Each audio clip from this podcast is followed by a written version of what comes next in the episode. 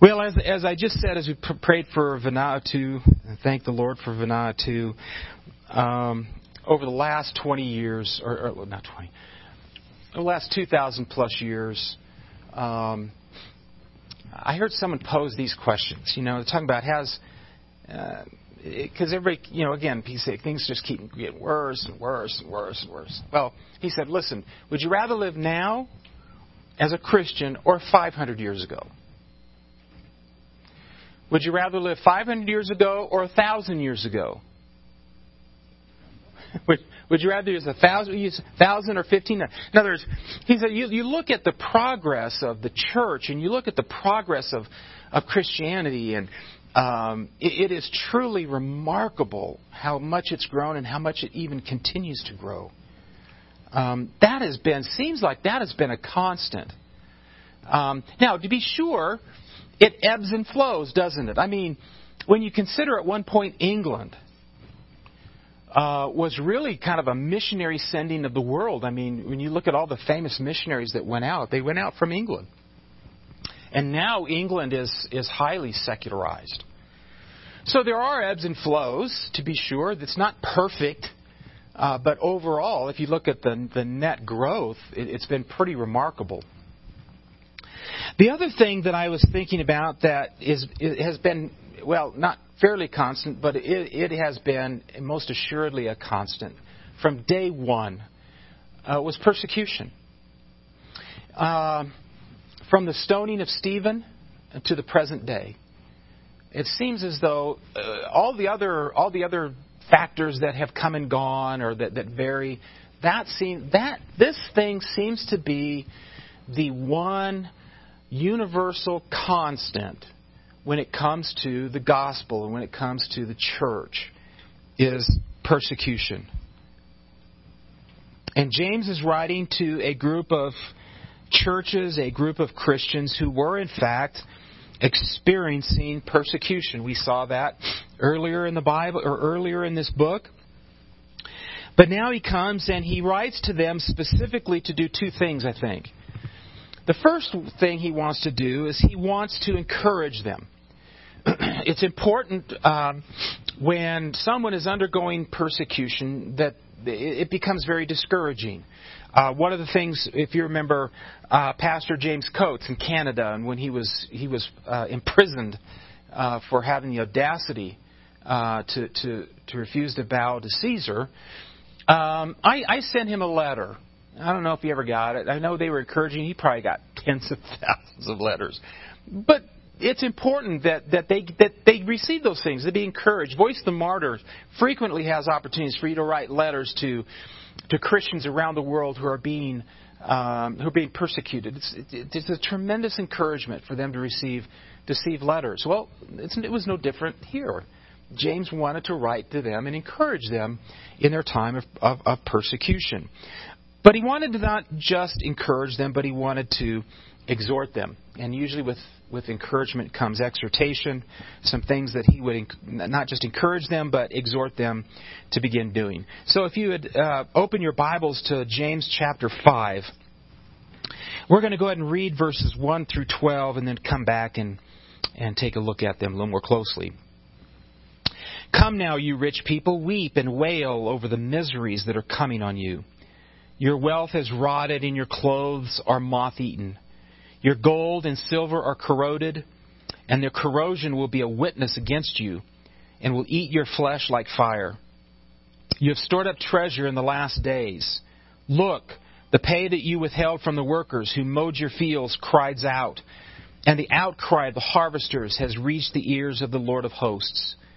You have lived luxuriously on the earth, and have indulged yourselves you have fattened your hearts in the day of slaughter. You have condemned, you have murdered the righteous who does not resist you. Therefore, brothers and sisters, be patient until the Lord's coming. See how the farmer waits for the precious fruit of the earth and is patient with it until he receives the early and late rains. You also must be patient.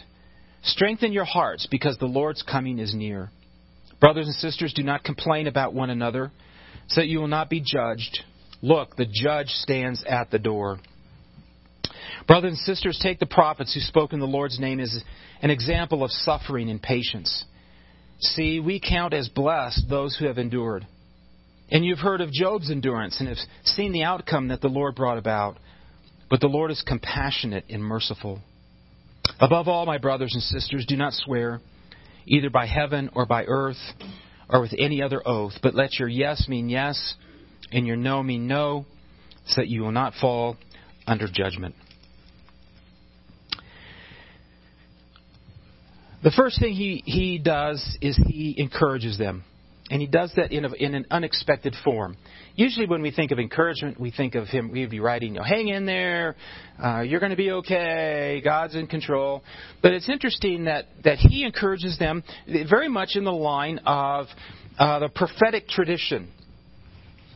Uh, if you were to read many of the, the, the Old Testament prophets, um, you'll see you'll see sections in, in these prophets where they address pagan nations. For instance, uh, the, the, the, prophet will address Babylon and, and, give a prophetic woe against Babylon. Well, Babylonians are not there; they're not present.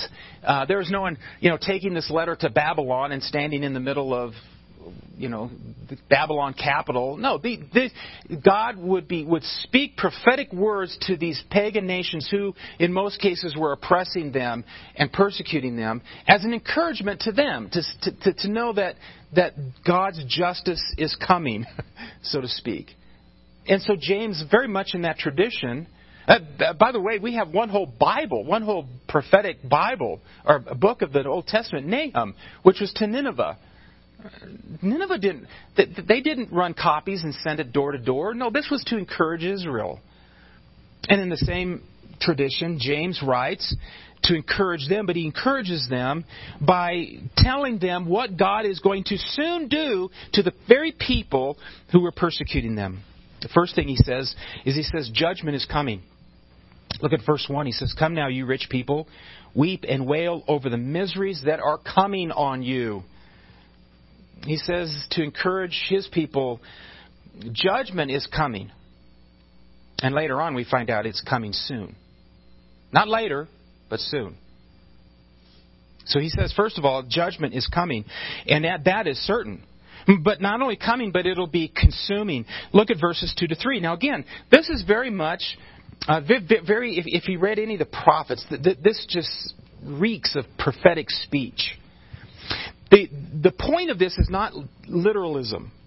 It, in other words, when he says, Your wealth has rotted, he's not saying literally it, it rots. This is to, to, this is to paint a word picture, an image, a symbol.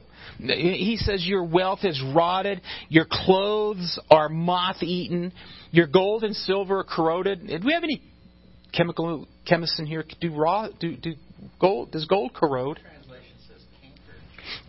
Cankered. Yeah, I, I think of it. Does it canker? Does gold canker? Does gold corrode? No. See, these are not. This is not meant to be literal. Symbol, symbolic language is okay in the Bible when it's in, when it's intended to be symbolic.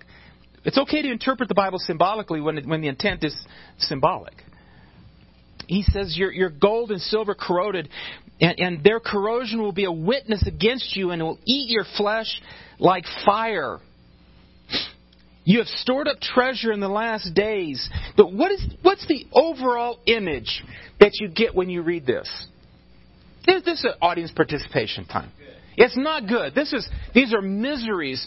What is it what is he what is the focus of the miseries going to be on?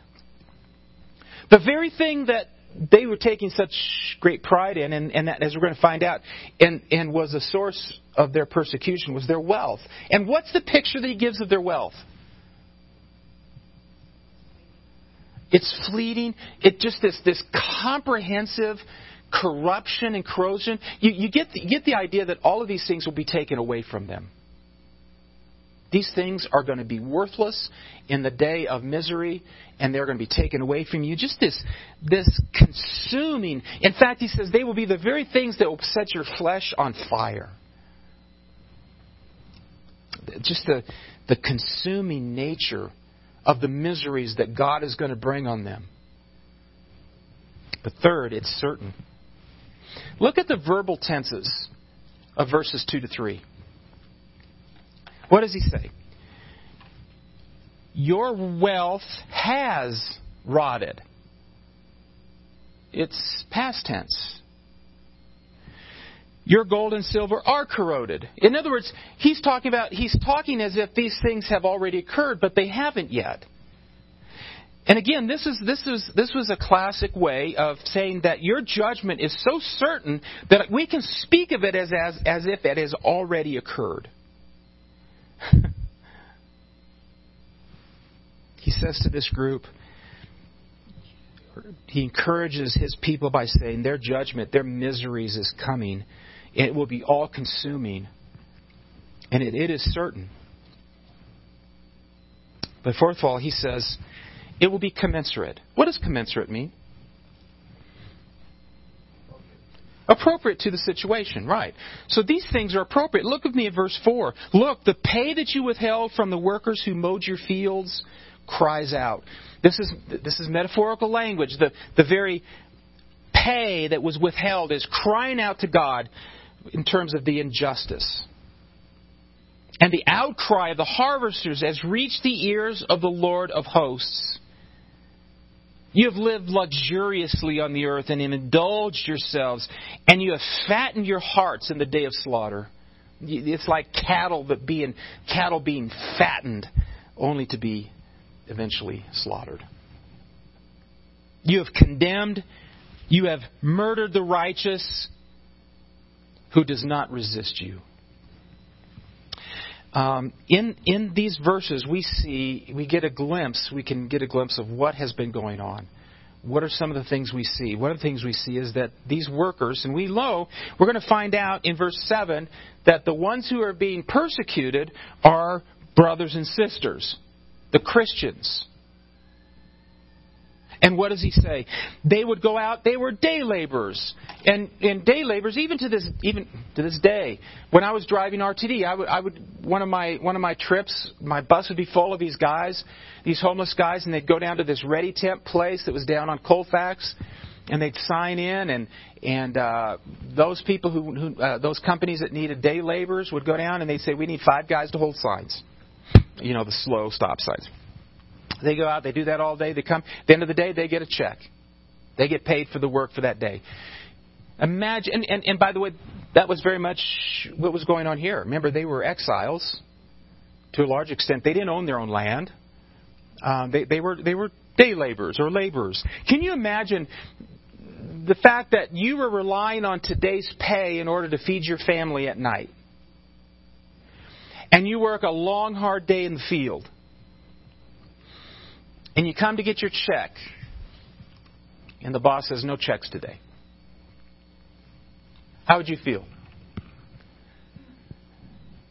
I'd be angry.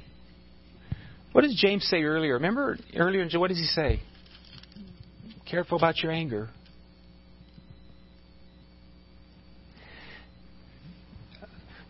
We, we, we see in, in verse 6, look to me at verse 6. These people you have condemned, you have murdered the righteous who does not resist you. Um, what's going on here? Um, keep, keep, your marker here. Let me give you a, let me give you a suggestion. Turn it back to Deuteronomy chapter 24.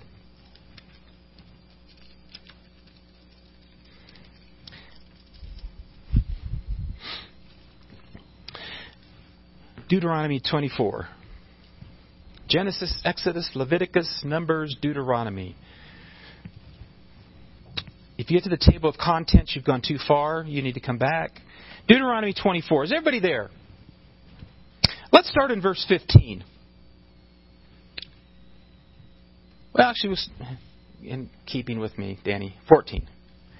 Do not oppress a hired worker who is poor and needy whether one of your Israelite brothers or one of the resident aliens in the town in your land.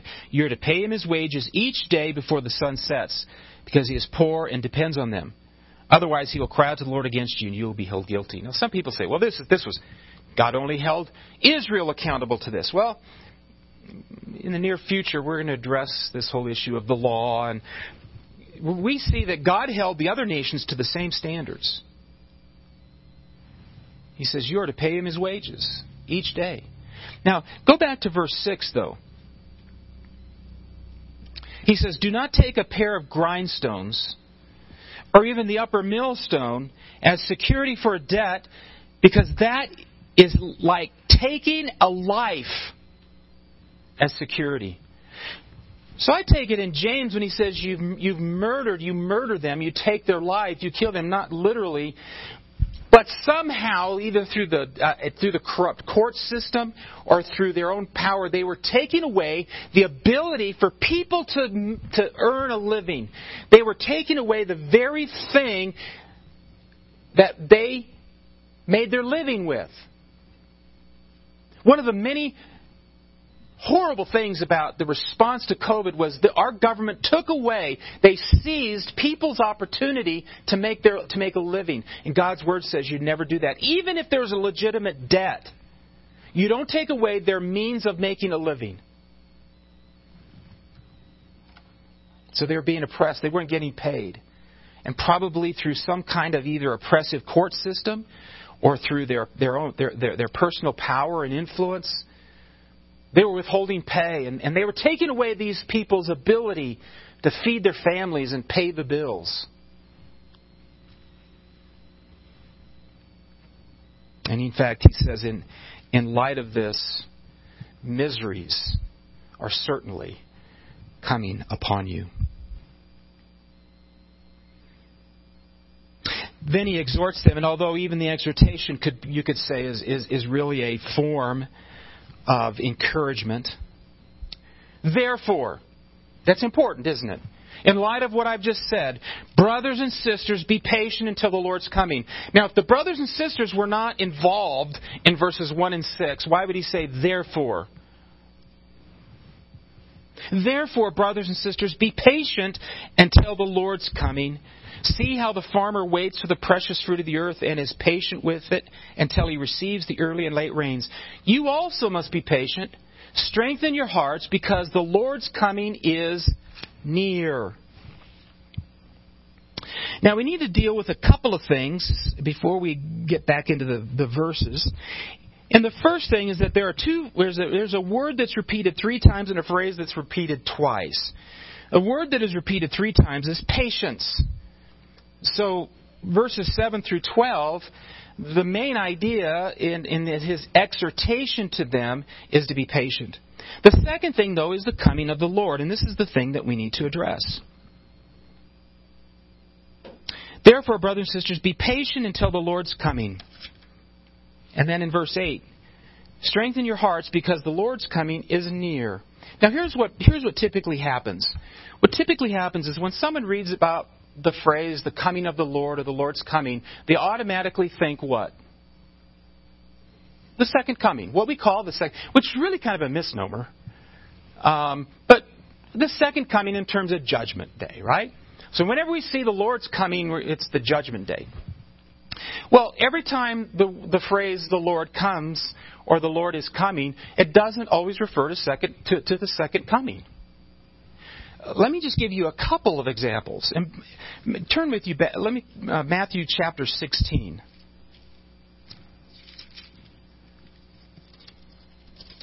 In other words, we can't assume every time we read the Bible that we see the words. We can't just automatically assume it means the second coming. We have to, to do a little more than that. Matthew chapter 16.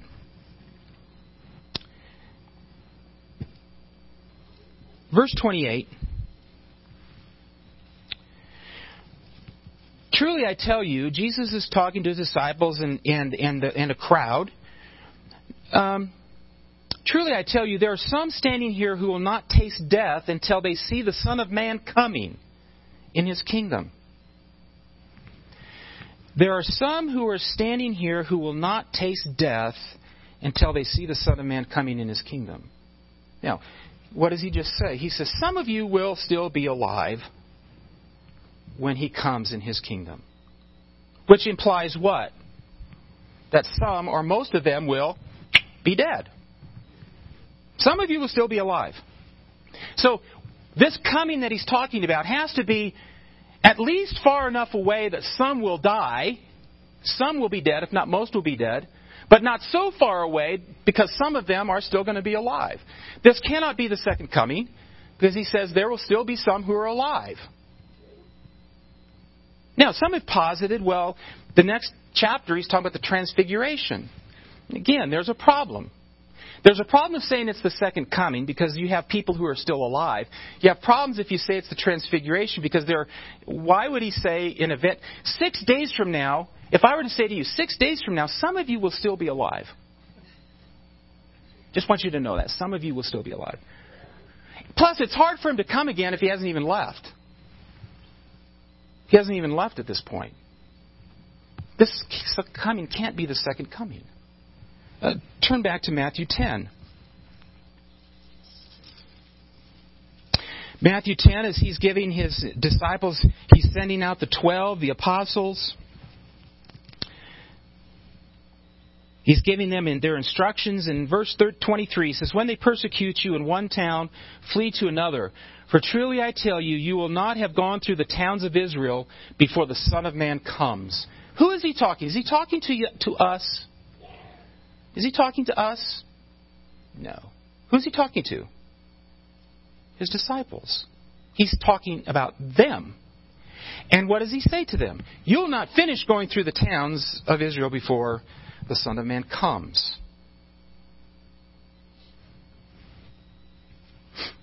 Here, here's the problem. We get in our minds, we get in our heads that this is always talking about the second coming, so we have to somehow change other things to make that fit.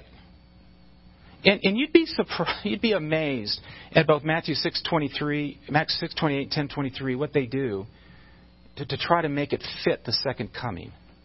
Rather than just taking the text, why can't we just take the text for what it says? I, I, there, there have been probably there, there have been several things that over the last mm, 20, 30 years that, that, that I've wrestled with exegetically because of the tradition that told me what particular verses meant. And I never felt comfortable with the way that we exegeted the text. But, but my interpretive conclusion made me feel good, but I never felt right about how the text was treated. I finally came to the point where I said, i would much rather live with interpretive angst. I'd much rather live with an interpretation that says, I'm really not sure how this happened, but I, I, I have to exegete the passage appropriately. Back to James. So he says the coming of the Lord. And what does he say in verse 8 about the coming of the Lord? He said it is near. The coming of the Lord, he said, is near. Now here's what it's relatively near, they say. If this is the second coming, was the second coming near to them?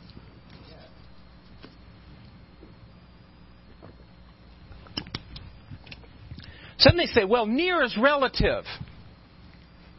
It's relative. It's near in the sense that it's um, it's relative to time and place. It's it's not going to be indefinite again, it's amazing the, the, the, the way that I, I, read some of the commentators and how they, how they try to, to get around near. So they, they make up their minds that this coming is the second coming, so now I have to change what near means. If near does not mean near, what does far mean? You, you see what happens when we, we start playing those games? He says, The Lord's coming is near.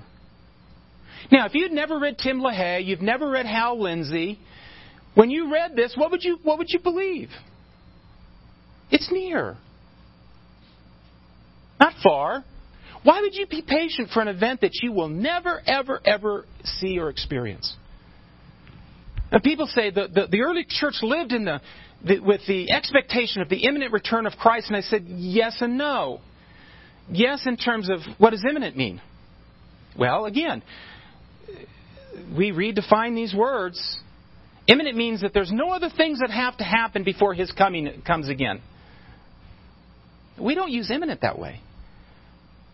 If you ordered pizza And an hour later, you still don't have it. You call and they said, It's coming soon. It'll be there soon. He's near. He's at your door. What would you expect? 20 years from now? 100 years from now, the pizza shows up?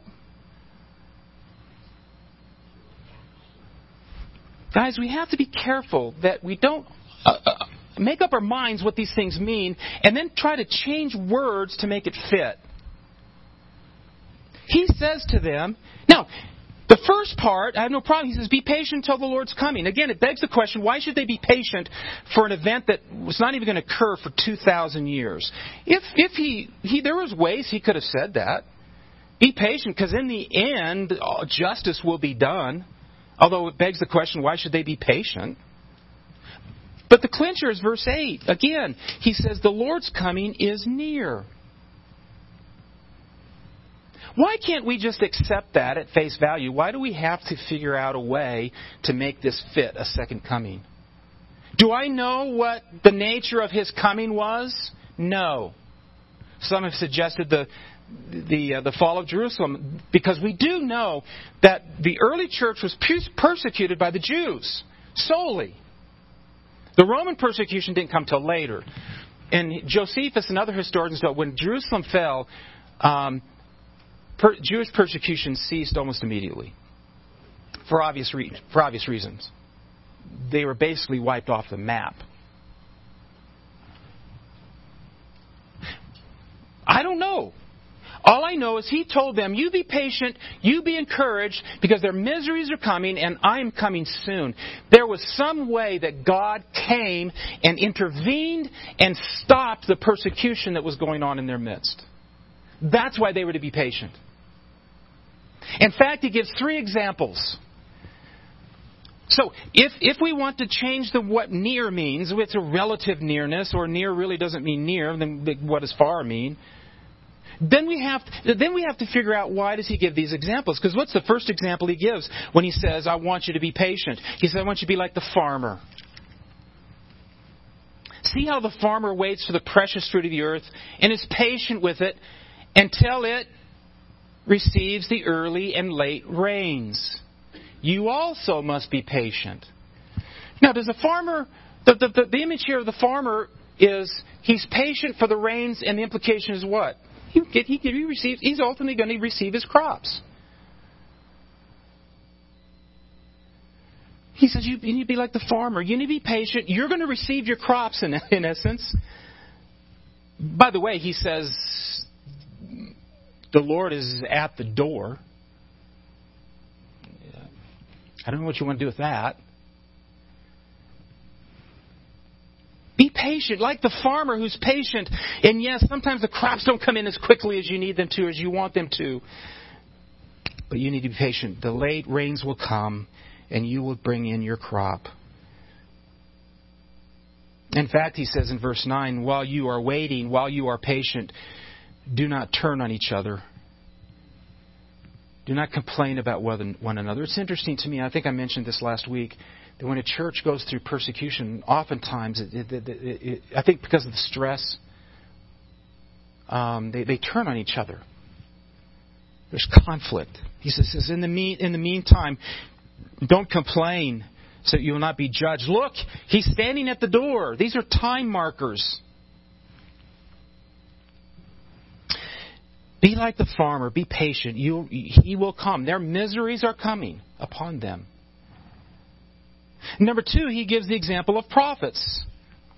Verse 10 says, Take the prophets who spoke in the Lord's name as an example of suffering and patience. Why would he use prophets as an example? In, in fact, he says they spoke in the Lord's name. I, I take that to mean that that's what these, in fact, these people were doing. And he's saying, just like the prophets who continue to speak in the name of the Lord despite persecution, you too be steadfast. Keep speaking from the Lord. And in fact, um, probably James, who relies so much on Jesus and, and the Beatitudes, um, Matthew 5 11 through 12. He says, You are blessed when they insult you and persecute you and falsely say every kind of evil against you because of me. Be glad and rejoice, because your reward is great in heaven. For that is how they persecuted the prophets who were before you. he said, Rejoice and be glad. He says, You're in good company. The prophets who came before you were also persecuted, but they remained faithful and steadfast. And in fact, they were vindicated. Third, he said, In your patience, an example of Job. Look at verses 11 and 12. See, we count as blessed those who have endured. You've heard of Job's endurance and have seen the outcome that the Lord brought about. Did Job see the outcome of what God did in his life in the afterlife or while he was still living? While he was still living. The Lord is compassionate and merciful. In fact, turn to Job. Job 1. He says, I, I want you to endure like Job because Job was faithful and he experienced the Lord's compassion and mercy. Job, we, we see his faithfulness. Job chapter 1, verses 9 and 10.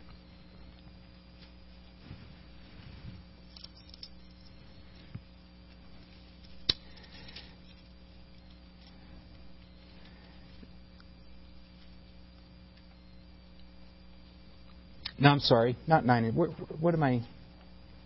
Is it is it twenty? Yeah, 20. Then Job stood up, tore his robe, and shaved his head. He fell to the ground and worshipped, saying, Naked I came from my mother's womb. Naked I will leave this life. The Lord gives and the Lord takes away. Blessed be the name of the Lord. Throughout all this, Job did not sin or blame God for anything. He maintained his integrity. In fact, uh, 9, again, 9, no one else on earth is like him, a man of perfect integrity who fears God and turns away from evil. He said, Be like Job, endure with integrity. He, he experienced the Lord's mercy and, and compassion. Maintain your integrity. Verse 12. Above all, my brothers and sisters, do not swear either by heaven or by earth or with any other oath, but let your yes mean yes, your no mean no, that you will not fall under judgment. He says, I want you to be encouraged. I want to exhort you to be patient because I'm coming. I'm going to bring miseries upon those people who have been persecuting you.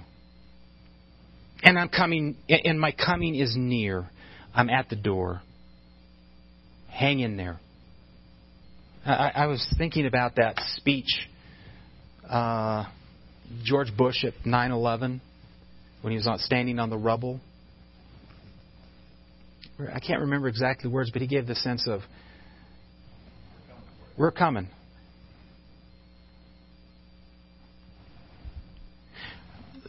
By the way, um, just to give you kind of a, a, hermeneutical clue, how do we determine? Because there, there are different comings, and every time it says the Lord's coming doesn't refer to the second coming. How do we determine how do we know one way which one is it? Let, let me give you a couple hermeneutical clues. How do I know between a first century parousia, parousia is the, the word for coming, and say what we normally think of in terms of second coming judgment? First century coming has time markers, near, soon. Book of Revelation, by the way, says, I'm writing these things, the things that are going to happen soon. Again, if you decide you want Commentators, it's amazing what they do with the word soon. Soon, near, this generation, all these things, these are time markers that, that, that what I call, they're time limiters. They, they place a boundary around, we're not quite sure when exactly it happened, but we know that it was, it was temporal within that time frame. First century comings have time markers. They're usually directed, not usually, they're directed to specific individuals or groups. Uh, Revelation 3:11 is a classic one. When Jesus is talking, when Jesus talks to the church in Philadelphia, and he says, "I will keep you from the tribulation that is coming upon the entire land." Who's the you? Is the you you? No, you're not the you. The church in Philadelphia was the you. So we interpret first, we apply later. He said to the church, I will keep you from the tribulation that's coming upon the land. So, that tribulation coming upon the land, it, it, is bound by the, the life of that church. First century comings don't have any any um, mention of resurrection or dissolu- disillusion, universal disillusion. When we see second coming texts, universally they talk about resurrection. 1 Corinthians 15, Philippians 3, 1 Thessalonians 4, 13 through 18, 1, 1 uh, Corinthians 15. First century, they don't, they don't include any language about resurrection or disillusion. So that's how you can, you can usually tell. Please just don't, we can't just make up our minds ahead of time what this thing means and then try to make it fit. Just read the text for what it is and say, I'm going to live with interpretive uncertainty for the fact that I've, that I've accurately exegeted the text. He says to them, Be patient in your suffering and your persecution. Their miseries will come upon you. It is certain. It'll be all consuming. And you will be rescued from what you are enduring. And some say, well, we don't, we don't know historically if that ever happened or not. Well, we don't need to know, do we? We don't need external evidence to know if it really happened or not. What do we believe? The Bible. That's what I'm saying. We, we, we, interpret the Bible. We have to be careful that we don't, we don't depend on external evidence or historical validation. When it's there, it's great. It is meant to, not to determine our interpretation, but to fortify our, our, our, interpretation. These people were delivered from the, the, the, the, the persecution and the oppression that they were experiencing. And he told them, be patient, because it's coming. What about us? Has He promised us that His coming is soon? No. No, He hasn't. It may. It may not. We may have another 2,000, 3,000 years. We may have a two or three hours. we don't know. We need to remain. Application is, while they had a specific promise of a kind of Lord's coming that would deliver them from the oppression. We too, even though we don't have that, we can we need to remain patient and faithful. Uh, one of the past uh, VOM magazines had an article on this, and and this was interesting. At the very end, here was the title. It was the, on, on the back page. If you get, if you're reading those, the back page usually has a like from the editor. He says, "Will we take our place in God's chain?" Of sacrificial servants and suffering witnesses. God gave us clear instructions about the work we must do to proclaim His gospel and make His, and make His disciples. And then He told us that this mission, His mission, would succeed. The vision of all peoples worshiping God that we read in Revelation 7 9 is a current reality. So what God is doing and will accomplish is not in question. The only question is that of our faithfulness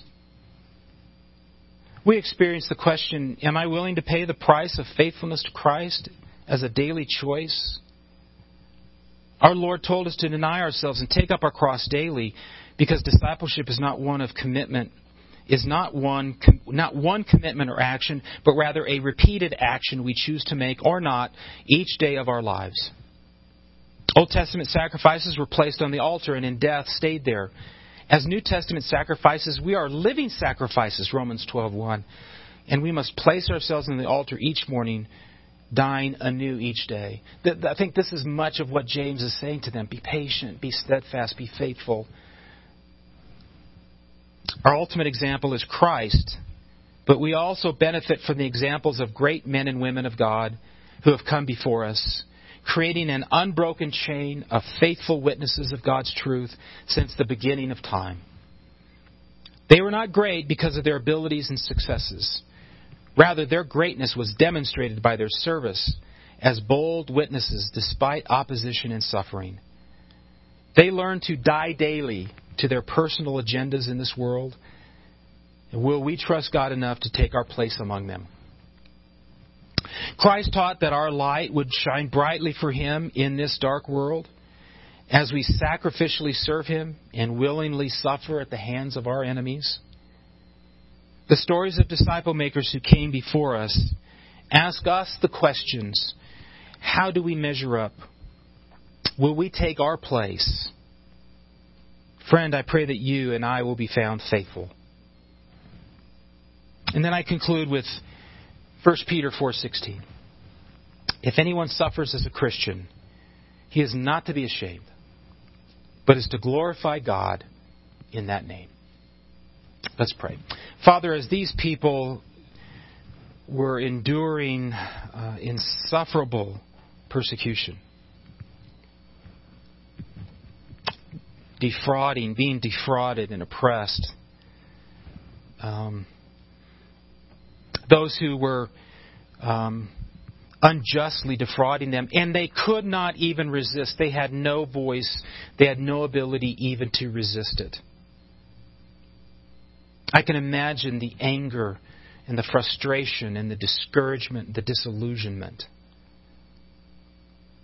How wonderful these words must have been to them when they heard that the miseries were coming upon them and to be patient, for the Lord is near.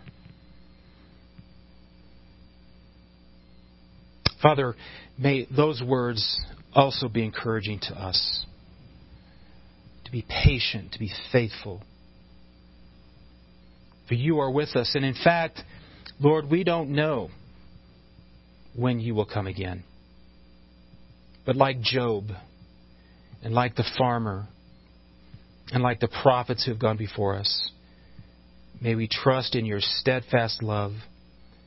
May we be patient and endure suffering for the name of Jesus Christ. And I, I pray that it would be for that and not anything else. And so, Father, again, we thank you for your word. We thank you for the clarity. We thank you for the encouragement. And that, Lord, you are active in your world today. We thank you and we pray all these things in Jesus' name. Amen. Would you please stand and join hands?